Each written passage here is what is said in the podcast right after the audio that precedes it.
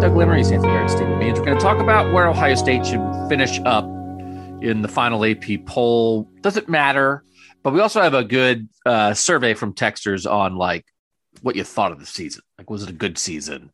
What are the expectations? A little history. I did a little research about uh, Ohio State's history of finishing the top five and the top 10. I do think some of this stuff matters for history because, for instance, we're doing of how often Ohio State has finished in the top five and the top 10. We're not doing how often have they finished in the top seven. We're not doing how often have they finished in the top 13.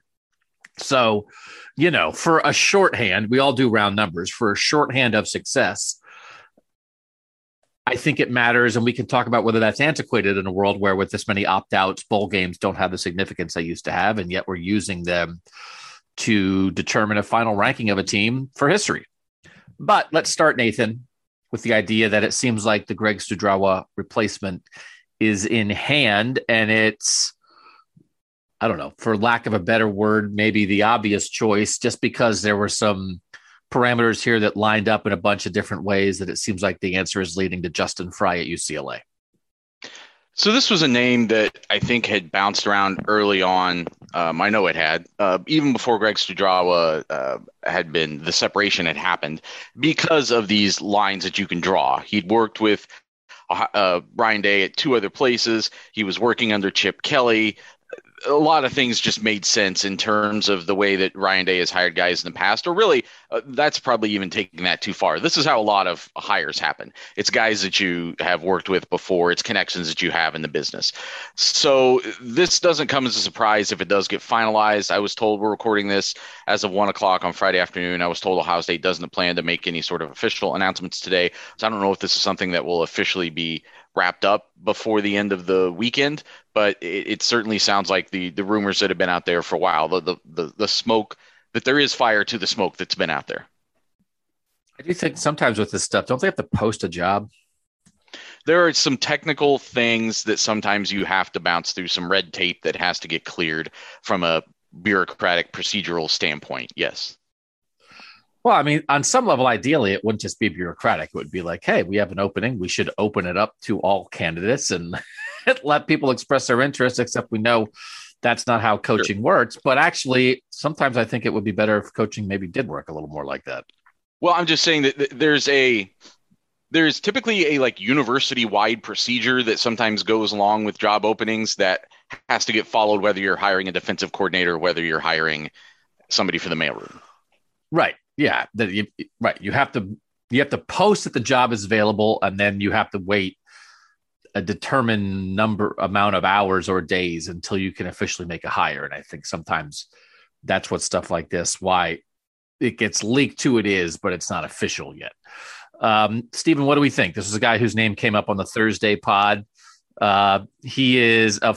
It's interesting. He has all these connections to Ryan Day, but he also started off on the Urban Meyer tree. He was a GA at Florida in 2009 and 2010, but he's also a Big Ten guy. So he he played at Indiana, uh, was an offensive tackle at Indiana from 2002 to 2006, then was a GA at Indiana for two years. And if you go through his uh, Twitter account, he is still a loyal Hoosier he had some meme about a uh, train collapsing on a bridge after Purdue got ranked number one in basketball and then lost the next game. So out there on the West Coast, he could uh, he could root for the Hoosiers and make fun of Purdue. I don't know if he can do that anymore in the Big Ten. But Stephen, what do we think of this guy? I think it's. Uh, I mean, it's decent. We'll see. It's it's kind of hard to judge what type of recruiter he is because of the schools he's been at. And you know, part of being an elite recruiter is like what schools and what brands you're trying to recruit for. It's kind of hard to do that at Indiana and you know and UCLA. That's that those are not you know big time prime time programs where you're just going to be able to bring in a bunch of top 100 guys. So I do wonder. You know, he's got uh, Sean Rhyan I is is is a number 74 player, number two in um, guard from the 2018 from the 2019 class. Excuse me, that's the best guy he's ever brought in. But like I said, it's UCLA. It's not easy to recruit to a school like that. I do wonder what he's going to be able to do now. He's got a program like Ohio. If he ends up at Ohio State, does get confirmed, what he's going to be able to do as a recruiter at a school like Ohio State, where you know there are the necessary resources to be able to do this at a high level. So yeah, I just texted our people today on Friday about that. Something I'd written about for Friday morning, kind of looking back at his recruiting history. That's the one guy he signed at UCLA that was ranked even in the top 400. Mm-hmm. So I think everything you're saying is correct because you look at most of UCLA's classes in that period, and they have a lot of guys who ranked below 400. Like it's not a place that gets marquee guys right now. However, if you're hiring him to replace Greg Studrawa in part because Greg Studrawa didn't land the big fish – then you're hiring a guy who, when he does that, will be doing it for the first time. Right. No, that that's all well said. That's all well said. Um, 38 years old, engaged on Twitter, which I seem to care about when we talked about this on Thursday. So, not surprised, but he, like he does check like multiple, sort of like he's worked with Ryan Day. He's currently working for Chip, but he's from the Big Ten. You know, that's like a there's not a lot of guys who I think would would hit would have the little circles. What's the thing called where you have the circles that overlap? Uh, Venn diagram. Venn diagram. Oh, yeah, Venn, Venn diagram. diagram. Yeah, yeah. Venn diagram of like Ryan Day, associate, currently at a Power Five program, Big Ten roots. There's that's not a million guys in there, and he is. So okay, Justin Frye. It matters. It matters. I don't want to be like, yeah, whatever. It's like you know, you can't do like an hour podcast of like they fired this guy. They've got to get a better replacement. Then they get the replacement. Like, yeah, whatever. I don't know. Who cares? So I'm, I'm not trying to convey that. It's just that it's not it's not a huge surprise, and we don't we don't know a ton more about the guy other than what we just what we just said. But um, has worked Indiana GA, Florida GA, then Temple, Boston College, then UCLA. And he does have a coordinator title too um, at UCLA along uh, UCLA along with the offensive line stuff, but like Chip Chip Kelly. Chip Kelly calls plays, picks the plays, does all the plays. All right, let's talk about Ohio State, where this season is going to finish up. And I sent out a survey, but let me start again, like we sometimes like to do on this podcast, which is Nathan, is the premise of this podcast irrelevant? Like where they finish. They didn't make the play in the playoff era. They didn't make the playoff. Then you can decide how important it is to win a bowl. They they won it in exciting, entertaining, uh, gutsy fashion, comeback fashion.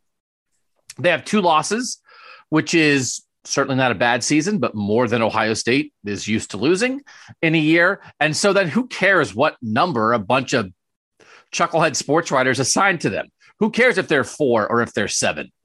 Is it is it literally irrelevant or, you know, if everyone wants, as Urban Meyer always said, someone's making a list, we want to be as high as we can on that list. Does it matter?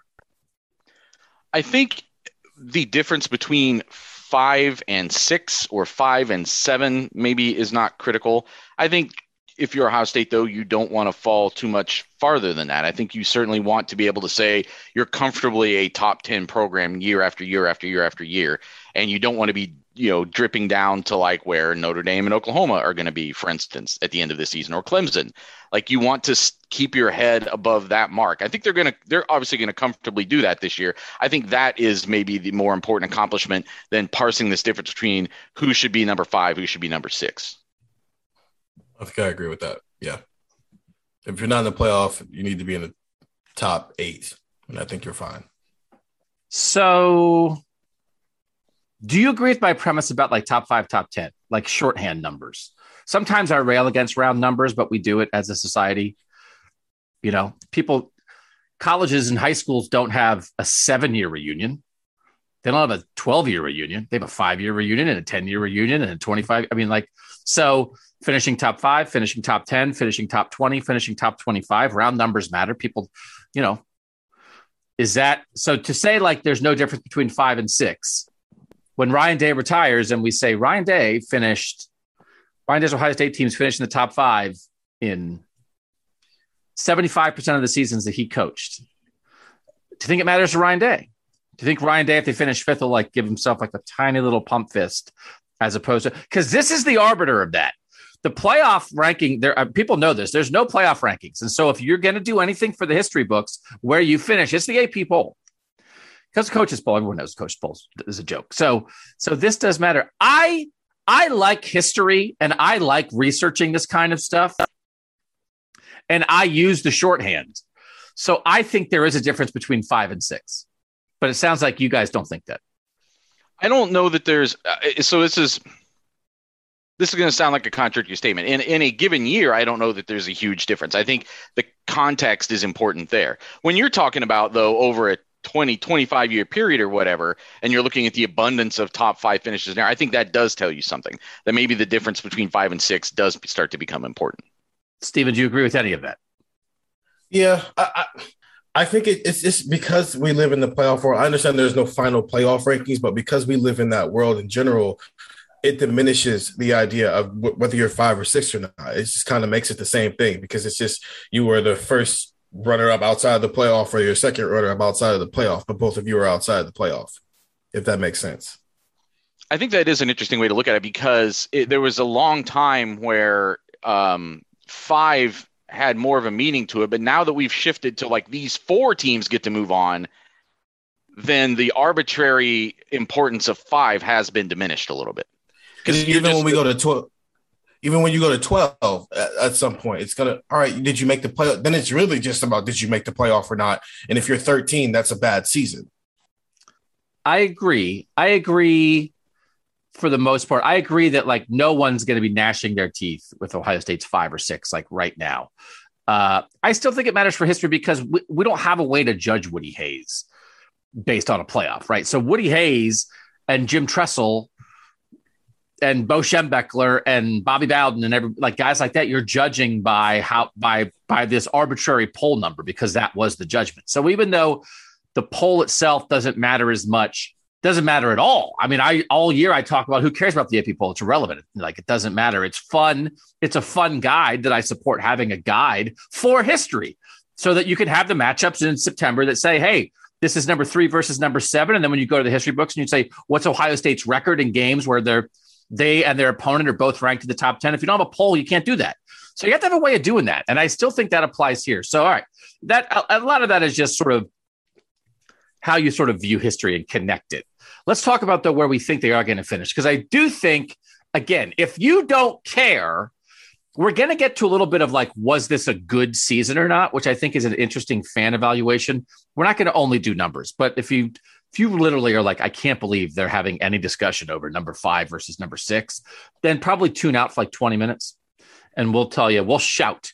Like if you want to go like listen at like uh, two or three times speed, I'll shout louder than usual when we get back to the part of like more general goodness discussions. If you had an AP vote for the Texters, where would you rank Ohio State in your final poll? This is knowing the Buckeyes were number six in the AP poll at the end of championship weekend, behind number five Notre Dame. Notre Dame lost, and ahead of number seven Baylor. Baylor won um, against Ole Miss. So Nathan, you said you haven't decided, but you're the only one of us who has an actual vote here. Where do you think you're going to rank Ohio State in your final poll? I think Ohio State will be sixth in my final poll. Sixth in your final poll. So that would mean that either Oklahoma State, which beat Notre Dame, or Baylor, which beat Ole Miss, would be ahead of Ohio State in addition to the four playoff teams, I would assume, but not both Oklahoma State and Baylor ahead uh, of Ohio State, unless you were deciding to drop Cincinnati out of the top four for the way they lost in the playoff. No, uh, correct. Right now, I would have Baylor ahead of Ohio State and then Oklahoma State at number seven. Okay. Stephen, where would you put Ohio State if you had an AP vote? Yeah, I'd put them six as well, with Baylor being the only non playoff team ahead of them. And it's literally just because they won their conference. Oh, that's fair. But that, but Baylor uh, and the general AP poll was was not ahead of Ohio State, right, Nathan? Correct. Okay, Steve. So, I don't remember what the final AP poll was. Uh, Did you, the last one? I think they were ninth, but hold on, I can. No, I think they were. I no, no, no, no, no, no, no, no, no, no. Uh, the in the final AP poll, it was Bama, Michigan, Georgia, Cincinnati, Notre Dame, Baylor, Ohio State, Ole Miss, Oklahoma State, Utah was the top ten. Oh, I'm sorry, I was looking at that yeah. wrong. You're right. So Ohio State was seven. Oh, I said that. I told the texters wrong. Sorry, texters. Um, so Notre Dame and Baylor both ahead. Okay, so you would have. I think I might have Ohio State fifth because um, they they did not win their conference. That is true. Um, the Michigan team they lost to, uh, I think, was pretty darn good, even though Michigan got kind of whacked by Georgia. And I do think Ohio State's performance in the bowl was maybe more impressive.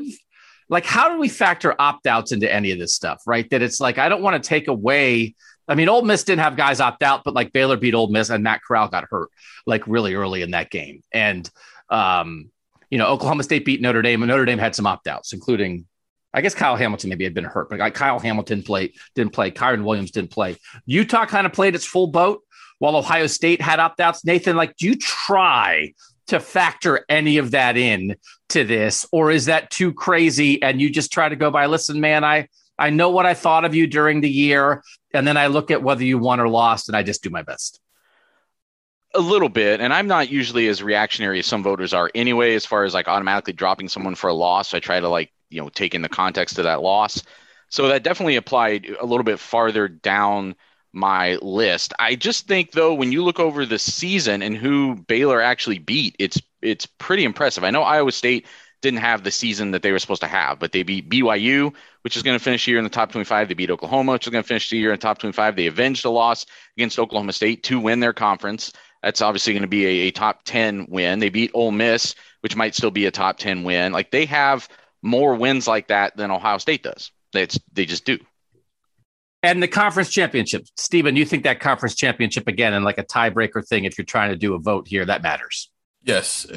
when, as one, as you already, as Nathan already pointed out, when their resume is already better, but when they're both 10 and 2, 11 and 2 now with wins in their bowl game, I think a conference championship should be the tiebreaker yeah, I'm sorry I messed that up for the texters. I was looking at the wrong thing. Uh, Ohio State was six ahead of Baylor in the playoff rankings going yes. into, but not in the AP poll. Um, so I asked the texters to guess based on faulty information. I'm sure some of them corrected me. They, there's nothing more than like doing than correcting when I screw up the text. I apologize for that. At least I got the forming the format right this time. Uh, the texter said they number five was the was the highest vote total. 42% said they'd rank Ohio State number five, 37% said number four, 18% said number three, 3% said number six, and only 1% said number seven. Then I asked this question In your football brain and heart, what do you think Ohio State really was this season as a football team? And the choices that I gave were everything, basically everything down through six. They were the, actually the best team. They were second, they were third, they were fourth, they were fifth, they were sixth or lower. I do think it is fair.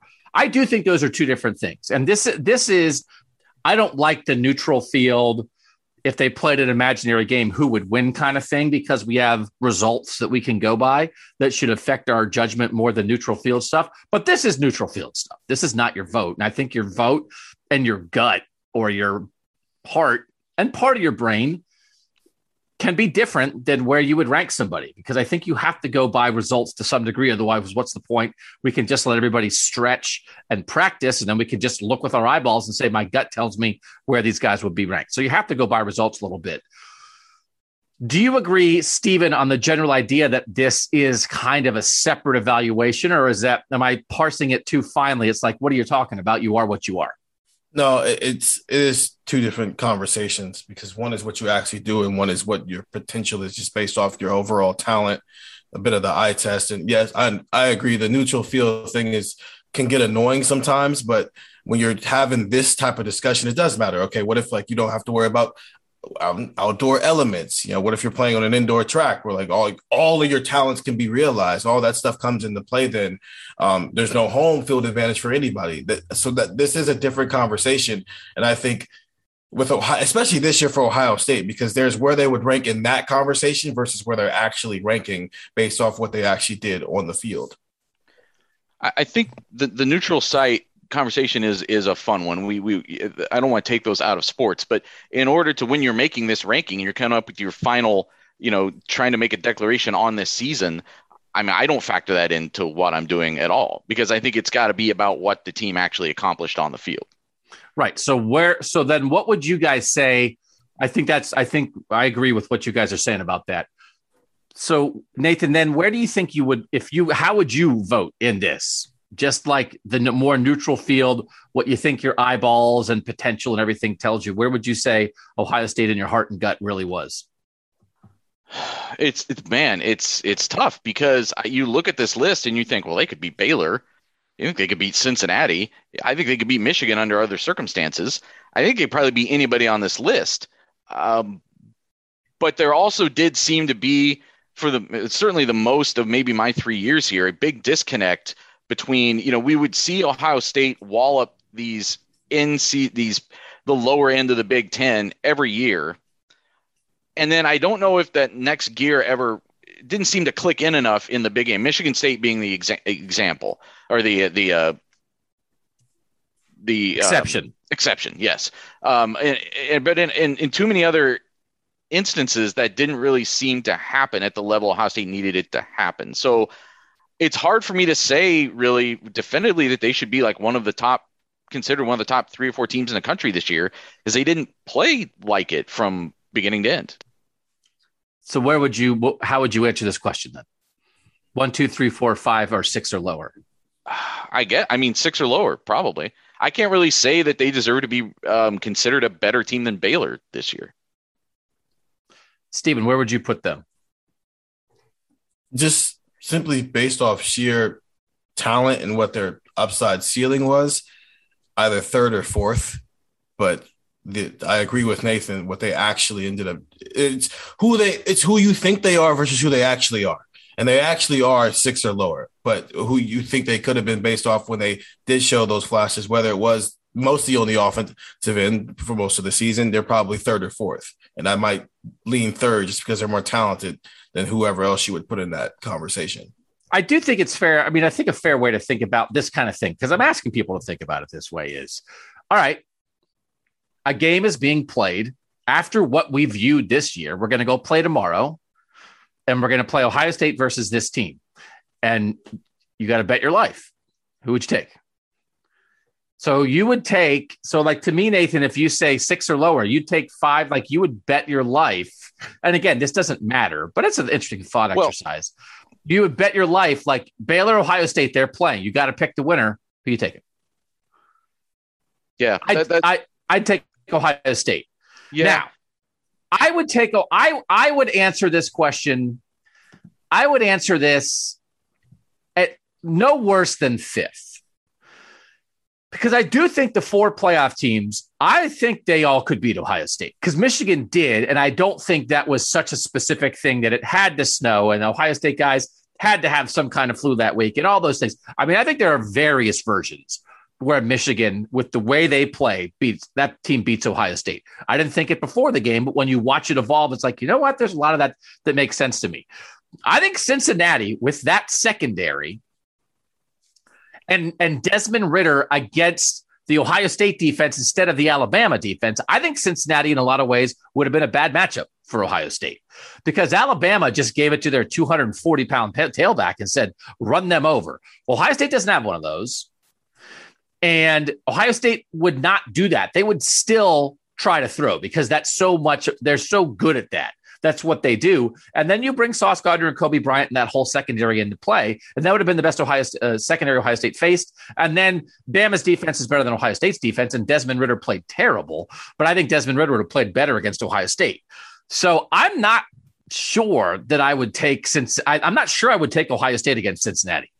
I think it's close. I'm not I'm not guaranteed to take Ohio State in that game, though. So if I think of it that way, I take them over Notre Dame, I take them over Baylor, I take them over Oklahoma State, I take them over everybody else. I probably would answer fifth here.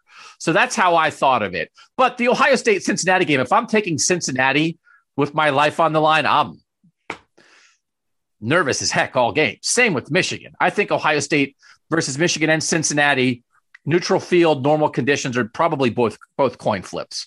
But I think I would lean towards both the Wolverines and the Bearcats because I wouldn't believe in the Ohio State defense.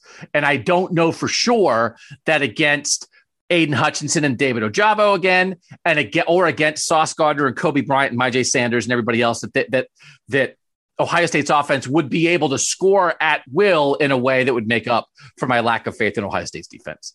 So I'll say fifth. So does anyone else want to change? I mean, Stephen, are you saying you're you're kind of like at Georgia, Bama? You definitely take them, and then you're thinking long and hard about taking Ohio State next, which would mean they would be third.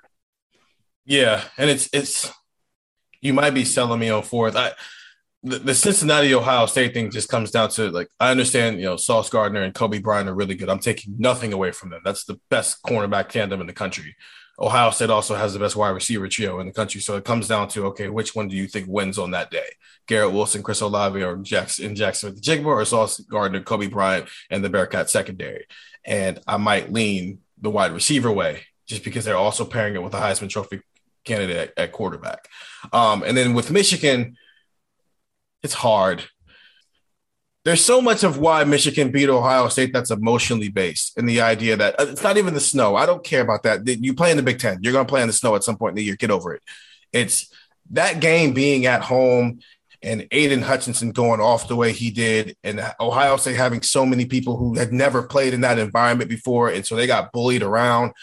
All those elements, I don't know if you can bottle that up again or especially on a neutral site. And that's why I might lean Ohio. I think it might be a close game again. I don't think Ohio State gets in there and wipe the floor. I would definitely not talk the way I was before the Ohio State Michigan game, where I thought it was just going to be a blowout. But I do think there was so much about that specific game that you have to you. That's like lightning in a bottle. You don't get that every time you get on the field. So that's why I would be.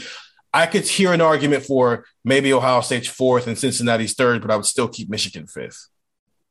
So I think it's interesting. I mean, the hard thing is like, well, Ohio State has more good players than Cincinnati and Michigan, right? It's like, well, just go go by who recruits better, and then Alabama and Georgia, you know, you're kind of leaning on the better guys there, and then Ohio State, you'd be leaning on the better guys with them over Michigan and Cincinnati. But when you see the shortcomings and that again, there's some talent deficits on Ohio State's team, I think it's not only that. Okay, that's not the main thing that matters. I thought it was an interesting exercise. I do want to talk more about this top five thing, though. We'll do that next on Buckeye Talk.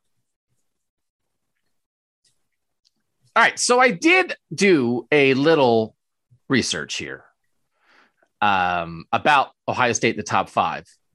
And I'll ask you guys the same question without looking it up. Since Woody Hayes took over in 1951 through last season in 2020, how many times in 70 years did the Buckeyes finish in the top five of the final AP poll? So that is the question. And then I asked the texters, I gave them um, different groupings, and I'm going to double check my math here. Um, I'm going to, yeah, hold on one more second. Okay. Um, double checking my math. These are the groupings I gave. How many times Ohio State finished in 70 years in the top five of the final AP poll? Is it between 10 and 20 times?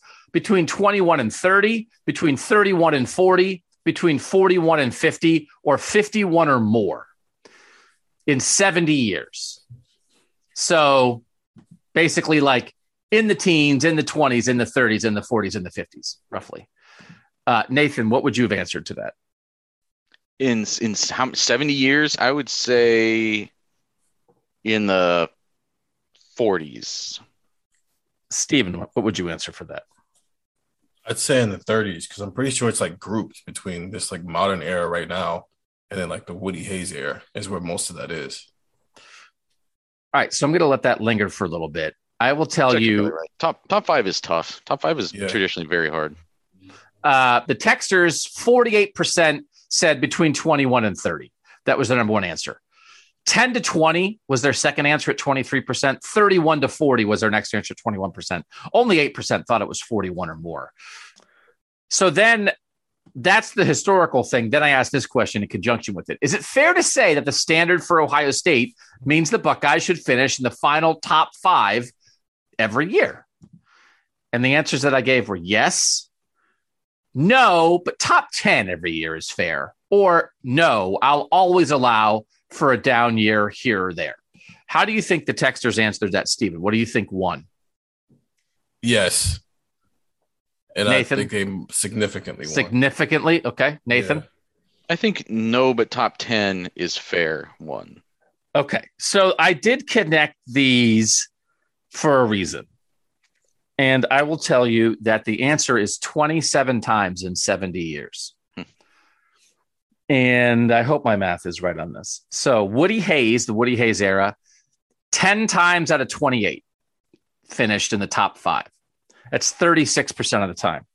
Earle Bruce, one time out of nine, the first year when they went to the Rose Bowl and should have won the national championship in 1979. That was the only time Earle Bruce finished in the top five. John Cooper, two out of 13, 15% of the time, two out of 13 in the top five. Jim Tressel, and this is a reminder too of I think college football changed a little bit, but we often on this podcast talk about sort of like how Urban Meyer changed everything. Jim Tressel, seven for 10, 70% in the top five. After John Cooper was two for 13, and after Earle Bruce and John Cooper combined were three for 22 in the top five after Woody, Tressel goes seven for 10. That's remarkable. Urban Meyer, five out of seven. Pretty good. Ryan Day, two for two so far. So this is why, again, I mean, maybe it's just Doug shorthand. If you want to rack up on the Doug shorthand scale, you want to finish in the top five. So that's 27 out of 70.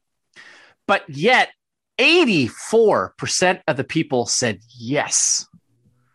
That is a reasonable standard. That's this new standard for Ohio State. Something that has happened less than a third of the time, whatever it is. I mean, I, actually, I'll do math. It's like forty percent of the time. Yeah, twenty-seven divided by seven, and a lot of that is because thirty-eight point five percent. Yeah, you just kind of went into it. I mean, if you take out the 2011 season, which is just wild in general, uh, since Tressel showed up, they've finished in the top five all but five times. So that's just what you're. It's not even so much as the standards, just Ohio State's going to finish in the top five. That's just what you've come to, for it to be. It's like waking up every morning and the sun's out. That's why it's the standard. It's the new standard. It's the new standard of of mm-hmm. this era since Tressel took over. And again, that's more applicable than what happened in 1991, right? when John Cooper's fourth year, whatever. Because mm-hmm. again, this again, if you just, I mean, it's sometimes fun to go back. We know this stuff, but you go back sometimes. It's like, oh, look at this. Here's a five year period where Ohio State didn't finish in the top 25 four to five years. And the year they did finish in the top 25, they're like 24th. It's like, well, that was bad for a program that we think like is borderline indestructible. They weren't like under 500 all the time, but they weren't in the mix. They weren't in the mix. But so this eight, Nathan Stevens thought it would be a high percentage of yes you you guess no would actually win. When you hear 84% saying nope, top five is a standard, does that shock you? No, because as as Stephen points out, there's the difference between historical and the present history, like current events. And current events says Ohio State should be in the top five every year. Yeah, yeah. I think that's that's uh there's like ancient there's like history, then there's like modern history, and the and in the modern era, this 25 year period or whatever it is, uh, this is the new standard. So I guess I understand why people um, are coming from that.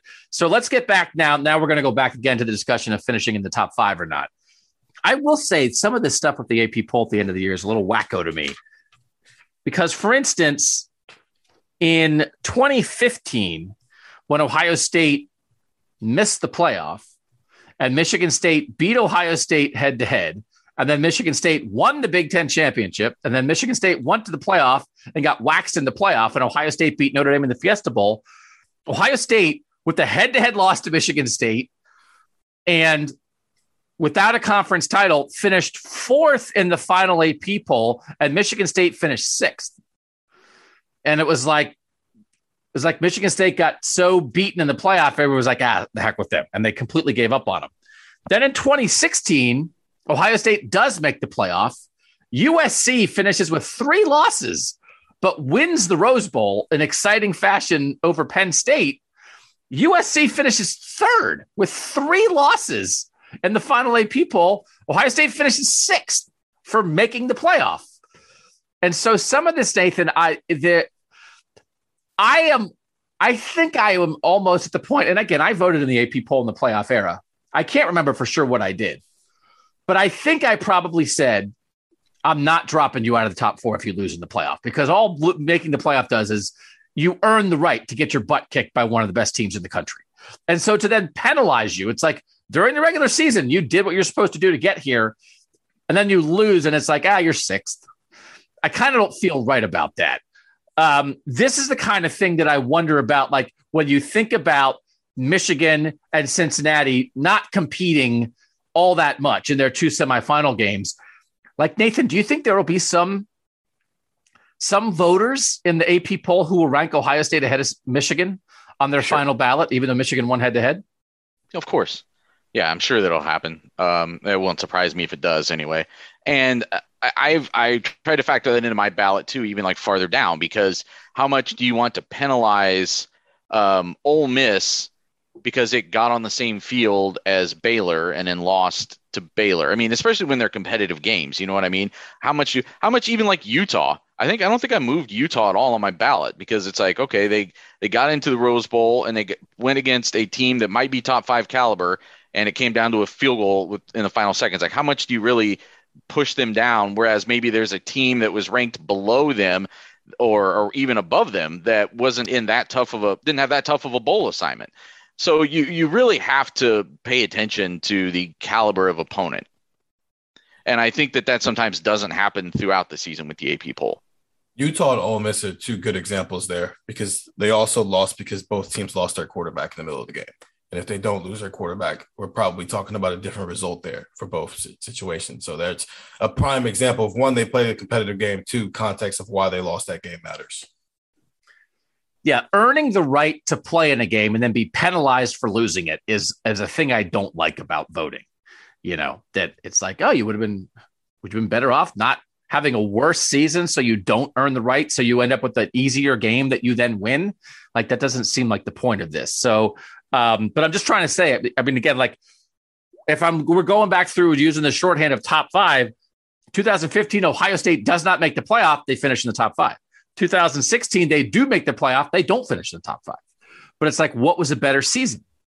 Yeah, that's a whole offseason podcast. What's a better season, 2015 or 2016? One made the 2015's the better team, but what's the better season? Right? It's a different thing. So go ahead, Nathan.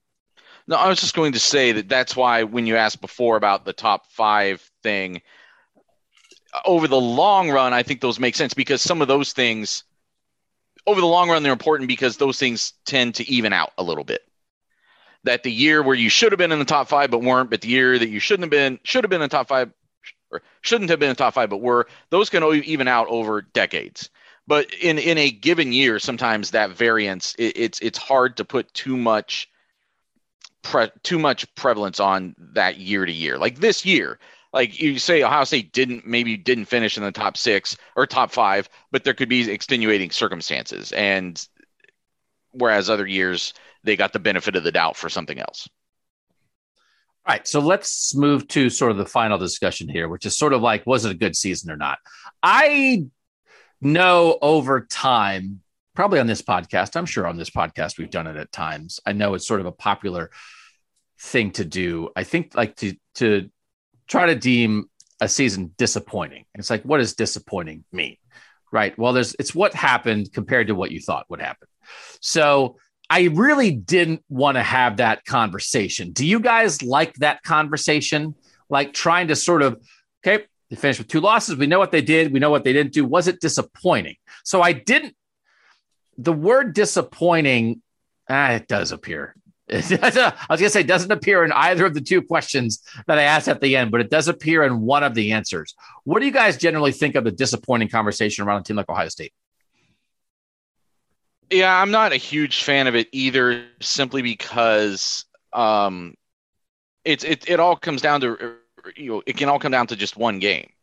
Like I think it's easy to have a, a conversation about like the Browns and whether they're disappointing or not because they're going to finish under 500. They're not going to make the playoffs. Now, the, even if there were extenuating circumstances to that, you're talking about a, a 17 game season where you then advance to a larger round that then determines a champion, and they're not involved in any of that. So I think that's a very easy conversation to have. It's a much different conversation to have when you start talking about what if they had lost the Rose Bowl too, which they were on the cusp of doing. You got then it's like, well, does that add to the disappointment, or do you just throw that out completely because they're missing some of their best players who decided not to play in the game or in some others who were hurt. So I, it, it's a much, much more difficult conversation to have in college football with a team like Ohio State. You can have an easier conversation, I think, with Iowa State or um, Clemson or Oklahoma, even because even though some of those teams redeem themselves a little bit over the course of the year, and even though we're judging them based uh, stupidly, as, as sports artists always do, based on our own expectations, some of those teams fell so far off, like North Carolina. Like some of those teams were like nowhere close to where people thought they might be this year. I guess with that word, it's how far far short are you from your what your preseason expectations are. If your preseason expectation was this team is supposed to be winning a national championship, then yeah, this is a disappointing season. But if it's this team is supposed to be in a position to make the playoff. I don't know if this is a disappointing season or not. Now, I, I personally think that this is a disappointing season because of the four games that basically decide Ohio State's year season every year, they lost two of them, and one of them was to their rival. So, and that that's got to matter. But I, I, for that, it's as I said before, it's just what were your preseason expectations and how far off from those were you, did you end up coming? Yeah, like how many preseason goals do you think Ohio State accomplished as a team this year? Didn't beat Michigan, didn't win the Big Ten, didn't go to the playoff. Like where where what were the? I mean, yeah, they had some statistical things that they did, but uh, they, if you're talking about like what team goals this team would have set out before the year, didn't go undefeated at home, didn't uh, you know? I mean, there's a long list. Like what what were, what were the things they actually accomplished as a team? The only thing they accomplished this year is what Ryan Day wants every year is that they he wants a Heisman Trophy finalist at quarterback, and that's the only thing they checked off. But even that's not a team goal; that's an individual accomplishment. And it's very subjective too. It's it's yeah. something that's a little bit out of your control. Uh, because they went from having the guy who one week to go might have been the Heisman frontrunner yeah. to the guy who finished fourth, and people were wondering why is he even at the finals. So I I think uh, you'd have to call this everything's on a spectrum, right? It, it, it that's when it's binary that's when it becomes hard. I think it's easier to say this was a disappointing season but i wouldn't put it in the top five most disappointing seasons of the last 20 years. I'm just pulling names out of my head because i haven't thought it through like that. But like 2015 was this more disappointing than 2015 i can't imagine that it I mean, that no. Uh, nowhere close no. to that. So it's it's one of those things where i think almost in retrospect you get to the end of the year and you look back at this team and say well, now knowing what we know, the deficiencies that turned out to be here on defense that we sort of wondered about, and maybe you had optimism about the solution to those things going into the year, but they didn't materialize, and then Josh Proctor got hurt, et cetera, et cetera. Like you could say this team maybe didn't underachieve that much based on its personnel, but that doesn't mean that the program also didn't disappoint this year because it didn't set itself up to fix those problems better. Is it really that quick of a no? And is this a more disappointing season? I understand, yes, that that team was supposed to be a mini dynasty and then supposed to win a national championship. They're the preseason number one team in the country, but they beat Michigan. Oh, this team got blown out. That team just well, got that that team just got in its own way in a way that we saw Ohio State do two more times in the past two in this past decade. This team was, was this team's losses weren't a result of oh we're just getting in our own way. It's a result of some recruiting misses in the past, the coaching being off, the quarterback being all. This well, was like normal losses, but but, but it's coaching is, coaching both. I mean, I actually think yeah. there's some similarities in that both in 2015 and this season, there was kind of an issue that lingered all year and they couldn't mm-hmm. get right. So with 2015, it was that they had all this all offensive talent, but they couldn't figure out how to distribute the ball and they couldn't figure out the play calling and the offense never got going in the way it should. And that wasn't a talent issue. It was almost a too much talent issue. And then this year with the defense we all know the issue with the defense but yeah. there was a coaching issue and it's like you you kind of felt that it might be a problem all year and they never 100% got it fixed. And so i do think there are similarities that the michigan point is a very good point. I think i still would lead towards 2015 because that team was so uber talented. But I have a question about the difference between, and we've talked about it, a season that is, you know, is not what you want it to be, but with a Michigan win versus a season that's not what you want it to be, but with a Michigan loss. I do think that's an important distinction, mm-hmm. Stephen. Nathan, go ahead. I was going to say real quick. I think the biggest difference is this year we thought Ohio State was national championship caliber, or at least playoff caliber, based on I think it was a little bit more speculative. I know they'd been to the national championship game last year, but enough things were changing. 2015, people thought that because they had just done it and like almost the whole team was coming back. Like it was a more proven thing. Like not only is this a playoff team, this is the team everybody has to prove they're better than. And that wasn't the case of this year's team. So I think that's why the disappointment is again on that spectrum, just slides it a little bit different. I think it just might be equal because of that. It's the you're right with that team. It's like, dude, this is the best team in the country. Come beat them. While this year it's Michigan. I think those two things kind of equal each other out because of the magnitude of what they are. All right, so let's let's save that last thing, which will get to Stephen's point. Let's do this real quickly. However you define it, how would you best label this 11 and 2 Ohio State season? My choices were it's a great season, it's a good season, it's an okay season, or it's not good. So for guess what? The middle two won. I mean, again, um, the outliers didn't get much attention, but not good got more votes than great. 4% not good, 2% great. And I, I, I, understand. I mean, it's it's really hard to, by the Ohio State standard, it's very, very, very difficult to vote a season like this, where, as you said, Nathan, they hit none of their team goals to call it great.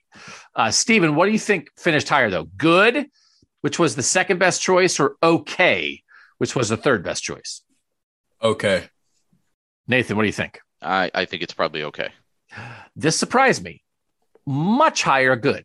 62% good, 32% okay, 4% not good, 2% great, which again is a I thing that's that, bowl game boost. That's a yeah. bowl game boost.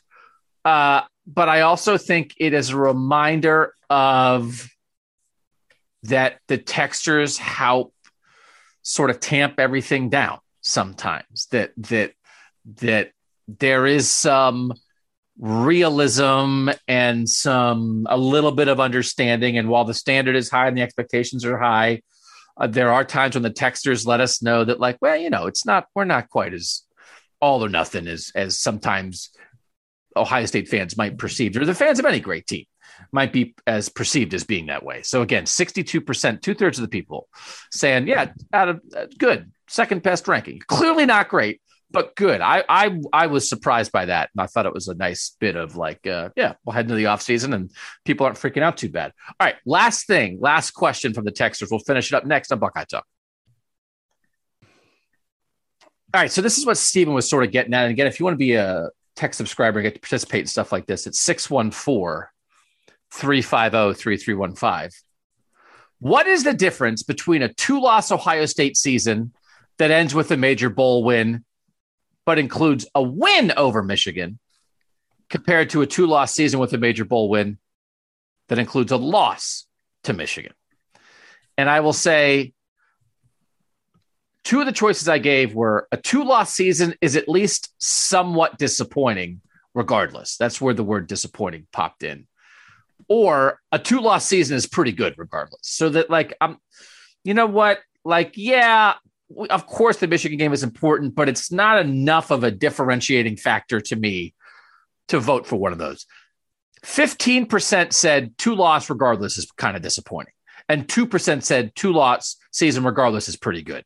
So that left 83% of the people who were going to say that the Michigan game affected how they viewed a two loss season. And, and here's how I couch that I said there's a significant difference between those two things or there's just a difference between those two things, right? I mean, nobody, of course, it's better if you beat Michigan. Stephen, you're kind of on this. What what do you think won that that two exact same seasons, but with a Michigan win instead of a Michigan loss? That's a significant difference, or it's just a difference. What do you think got higher vote? I think significant difference, you know, got higher because that's just that's a no no around here, losing to Michigan. Nathan. Yeah, I think significant one. 59% of the overall vote said significant difference. 24% said there is a difference. 15% said it's disappointing regardless. 2% said good regardless. So that's a pretty high vote total for significant difference. And that will, ha- I mean, I think it certainly affects the offseason. Um, and I think we understand that at this point that, again, Nathan, if we think about, let's just flip let's say that Nebraska game just gets wacky and they lose to Nebraska and then they kind of finish up. They go, they do what they did against Michigan State, then they finish up and follow up the Michigan State impressive win with a good solid win against Michigan. And you're looking here and saying, man, they lost to Oregon, they lost to Nebraska. That was weird. And everything else is the same. That would be people feeling even better than the people who said this was a good year. I think people say that, but I also think that then you're basically looking at a version of 2015 in a way, aren't you? Like, Well, and it isn't. You're almost, and you're looking at a version of like 2017 and 2018, but Yeah. when they lost to Yeah. Iowa and Purdue, people were going to throw themselves off a cliff. Right. But I think even more than 2018, you would look at this team and say, with those three receivers, well, I guess the 2018 offense was obviously pretty great too. But just like you would feel like this would definitely feel like a team that was worthy of being in the playoff, but but didn't get there. Even if and then so then does is it the disappointment that comes from that? Does it matter if it's Michigan or Nebraska? I think people would say that today that the Michigan part of it really matters, but I don't think they would feel better about it today if the loss had been to Nebraska. You just wouldn't also have to the the, the bragging rights uh, or the opposite of bragging rights that your that your rival fans are doing. You don't have to sit in that win quite or that loss quite the same way when it's against Nebraska that you do when it's against Michigan. But it still costs you the same thing in the long run. Scott Frost isn't saying comments like some people that were born on third base and think they hit a triple after the game. That's the difference. That would be bold, Scott So, Frost. wow. Yeah. Although would would Ohio State still in that scenario would Ohio State have won the East? They would have had one Big Ten loss. Michigan State would still have two Big Ten Yeah. losses.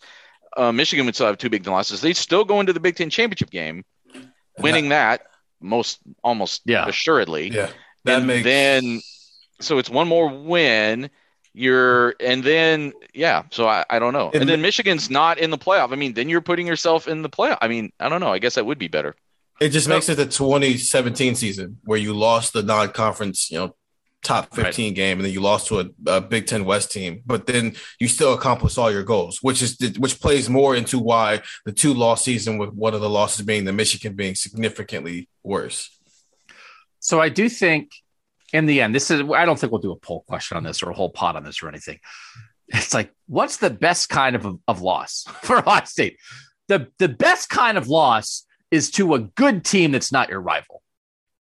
Right? That's the best Mhm. kind of loss. That it's like you can say, man, I, I mean, there, but I, I would have been nice for Ohio State to win that game, but there's no shame in losing to that team. Um, they don't, I mean, like they don't want to cross up, but also like not in a national championship because like that's what happens. A close loss. The best kind of Ohio State loss is a close regular season loss to a non-rival, highly ranked team.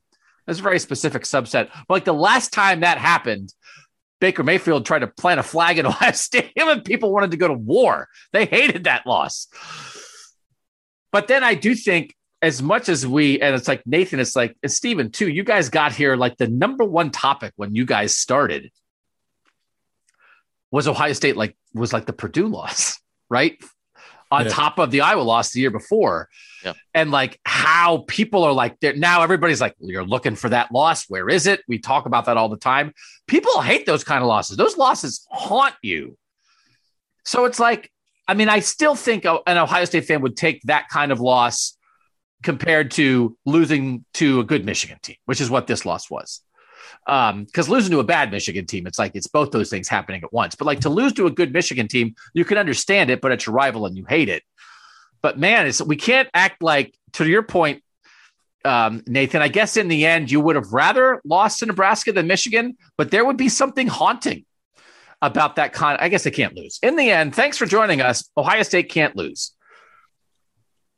But I do, I, I, I do think there's a, in the end here, Nathan, there's a little more perspective, I think, in some of these survey results than maybe we necessarily would have anticipated. That I think Stephen makes a very good point about how much different the Michigan loss makes a season. But still, in the end, I'm going to remember that two thirds of these people said, yeah, pretty good. I think that's something to carry into the offseason. Yeah, and part of what happens, you you do have to. When you're a Ohio State, every season you should be a national contender. So you can't, when you fall short of that, I don't think you can just dismiss it, especially when you had the weapons that they had. However, now it's sort of up to them. I don't want this to be too much coach speak, but it is sort of up to this program to say, okay, the the, the playing time that JT Tuimoloau and Jack Sawyer got this year, or the way that this season ended for these young receivers and CJ Stroud and what TreVeyon Henderson did this year. Like, what does all that mean for 2022? Can you go take that experience and make it the solution to 2022 instead of whatever the problems were in 2021? I think that's where you you ultimately also still judge this season. Like if if this season seemed like it was just a little bit behind schedule, does next year seem ahead of schedule? Okay, I think that'll do it. I think we'll come back next week and do some like awards for the season, and I think that'll probably be um, the end of season seven of Buckeye Talk, and then I can see the week after that state of the program, projecting depth charts. Some point along the way, we're going to be reacting to the finalization of the coaching staff. We're going to be reacting to getting to talk to Jim Knowles for the first time. Uh, but I, I, there's a couple more wrap up things I would like to do. Uh, we'll have the national championship game on Monday. I made my pick with Shehan Jeyarajah on the College Football Survivor Show that went up Wednesday. Wherever you guys can find podcasts, why don't we get your picks here, Stephen? You got a vibe on Georgia, Alabama, and what you're thinking about this game? Bama. I, don't know how he's doing it, but Saban has convinced his team that they're underdogs in this game somehow.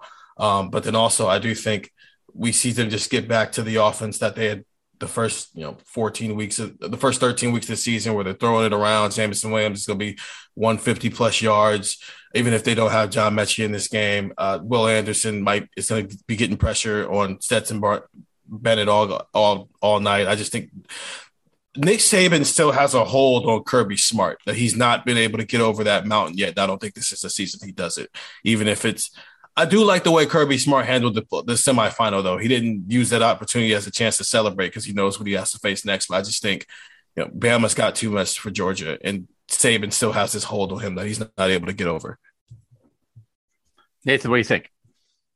will not be surprised if Georgia wins, but if I was putting money on it, I would really like Alabama getting. I think it's about two and a half right now. It's hard. Like, who do we think is the? Do we think Bama's the better team by now? That with Bryce Young and Jameson, but like also, I think Georgia's gotten a little healthier. I think since their game, I mean, at least the continuing slight comeback of George Pickens, while Bama is less healthy, they lost John Metchie in that game. Josh Jobe, one of their starting corners, is out. Um, they have a little, a little dinged up on the right side of the offensive line. Stephen, like I, I completely understand what you're saying about the Saban Kirby Smart thing, but do you think that Georgia might have like more good players or have a more one through 22, like better one through 40 better football team? It's just the Saban factor? I think Georgia's the better team. I just think Alabama's better at the two most important spots, and that's they have the better coach and they have the better quarterback, and that's why they win this game. They might not even they're not going to blow. I don't think it's going to be a blowout. I just think that's the difference between Georgia winning and Alabama winning by ten. Yeah, I don't, I don't, I, I'm not as I don't feel as strongly about that as Stephen does, but I follow that logic enough that again, I think I would take Alabama getting points. It's hard not to take Alabama getting points against anyone short of like most of the NFL. like, right. You know what I mean? Like, who are you not taking Alabama in the points against? Yeah, it is weird. I mean, I think Bama showed enough times this year, like they're not a they're not a great team, but they might be a great team, like in this moment, in this situation, um, against this opponent, right? That you know they almost lost to LSU, but I agree with what you guys are saying. Doesn't mean I agree with the pick. You'll have to go listen to the other show for that. But I agree. I think you guys are looking at it in a smart way.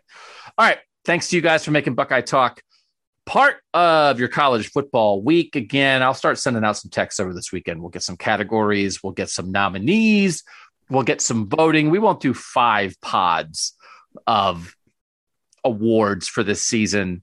We'll either do like maybe two of them, or maybe we'll sprinkle in award stuff through what else we're doing with the pod next week as maybe different news comes along and that kind of thing. One thing we, I know you guys are going to hit a recruiting pod at some point next week. We have not talked on the pod, I realize, Nathan, about the uh, transfer of the Oklahoma State safety. Do we want to touch on that real quick or should we save that? We were planning to touch on that on the recruiting pod that became the Greg Studrawa just got let go pod. So you're right, we haven't talked about that. We can we can definitely talk about that real quick if you want to. Yeah, why don't we jump in and do that? Go right. It's a, th- a guy was a three star recruit, but started at Oklahoma State last year for Jim Knowles. What's the deal, Nathan? Yeah, so Tanner McAllister was a you know multi-year starter at what they called strike safety at Oklahoma State, which is essentially a safety corner hybrid. So think about him, you know, he's a box safety. He's a cover safety, slot cornerback, whatever Ohio State would call him, and we'll see what they call it under the Jim Knowles thing. But uh, as you know, uh, people on Twitter were like, "Oh, is he going to come in and challenge Josh Proctor to start?" I'm like, "No, no, no, no, no. This is a different position. Like this is going to be more of an in the box guy, and maybe this is the guy who just takes the Marcus Williamson spot." As the starting cover safety next year. I think that's in the cards. I also think it's in the cards that he's not better than the safeties Ohio State has. That, you know, the, what Jim Knowles did at Oklahoma State in large part was notable because he did it with the kind of talent that he did it with. They were the, you know, the number four as of now total defense team in the country. And it was all three star guys and all veteran guys like someone like uh, McCalister. So I think it sets up for. I, I, I would not assume that he comes in and starts for Ohio State next year. I think he should have a relatively big role, but we'll see exactly how they decide to line guys up. Because if you think Proctor and Hickman go in as like sort of presumptive starters next year, even in a three uh, safety setup, then I think there are decisions to make. Do you want someone more like this on the field? Do you want someone more like Kourt Williams on the field? We'll see how well and how quickly Lathan Ransom comes back from his fracture. But there's a lot of sort of unknowns with that group. I don't think they went into this offseason at, with safety as like a critical thing that they needed to add through the portal. I could tell you, we could name other positions that we thought were maybe more urgent, but it's a good, at worst, a good insurance policy. And maybe he becomes like the next like one year rental who turns out to be a nice boost at a position where he can get on the field and play a lot. I might assume that he, when we get out there to watch spring practice, he's running with the ones at cover safety just because, I mean, Lathan Ransom's got a broken leg and Cameron Martinez is is still coming along there and maybe not even at that position anymore because yeah. he was uh, repping at free safety at some point. But it's just, it's a good guy to have when you've got a new defensive coordinator who knows the scheme already, and that might give him a leg up in the spring. But then once we come back in the fall, whether it's Lathan Ransom, whether Cam Martinez is back there, whoever, he's not the starter when we get to fall camp, but he might be with the ones in the spring. And maybe it's a thing where they rotate four guys through three spots depending on yeah. what they're seeing from an opponent too. I mean, there, there's some flexibility here, and he seems like a fairly versatile guy. Although again, I don't, he's not going to be, I don't believe, a free safety. It's going to be a guy who plays in the box. Yeah, I'm just uh, I'm loath to talk too much about it until we get a handle from Jim Knowles on what they want to do. But I, I do. I, I, think maybe it's just it's a more of a Kourt Williams conversation at this box position than than a mm-hmm. what we've mm-hmm. been thinking about with Lathan Ransom and Marcus Williamson, and that it's it's really more about Kourt and other guys with safety skills that you want to put in the box. I'm not like I, I, it's fine. I mean, like it, it's fine. I I agree with the idea of let's not assume this guy's going to come in and start. Like I'm not a huge fan of. This is Ohio State. They hired this guy from Oklahoma State because he did a really good job at Oklahoma State, and they went to get the best coach they could find. And that part of the answer is like, I'll fix it. I'll, how are you going to fix defense? Let me tell you, I'm going to bring some Oklahoma State talent with me. It's like, oh, that's the deal. Like that's really that's like, you, you know what I mean? Like yeah. that's that's not the issue. Like you know what I mean? Like, yeah. hey, I got I got some hard nosed uh, three star recruits that are going to revamp Ohio State. It's like, okay, well, yeah, there's a bunch of five star guys coming in too. You know that, right? So, like, yeah. I, you know, yeah, it's fine. But and this guy hasn't hasn't been like a all Big Twelve performer. You know what I mean? Like he's been yeah, a, he's been a productive guy. yeah. So I, I just want to make sure fans like uh, don't. It's kind of the same thing as we were talking about earlier with Frye. It's like just because it's new doesn't necessarily mean it's great from day one. Yeah, I did have I did have somebody who's one of our listeners who uh, really follows and knows Northwestern football who reached out and said Brandon Joseph wasn't that good this year. So after I was like, I'll take Brandon Joseph, he was like, I don't know, but um, anyway. Well, so, I think this I think this transfer this this transfer in takes them out of Brandon Joseph. I mean, yeah, they just don't have the, the numbers to keep adding safeties. Yeah, it's the same position that you know. No, I well I know, and it's just, but it's like Okay. Like Brandon Joseph again, as Steve said, was the pre was our preseason Big Ten he was defensive yeah. player of the year, but they got this Oklahoma State guy who, like, you know, is going to be able to joke It was- around with Jim Knowles in practice, but he, you know, he's fine. I, I don't know. It's fine. But I don't get don't don't think he's the solution to the defense. I do. I don't assume he starts. I think it's a is a good way to uh, to think about that. All right, we'll be back next week. Thanks to you guys for listening. For Stephen Means and Nathan Baird, I'm Doug Lesmerises, and that was Buckeye Talk.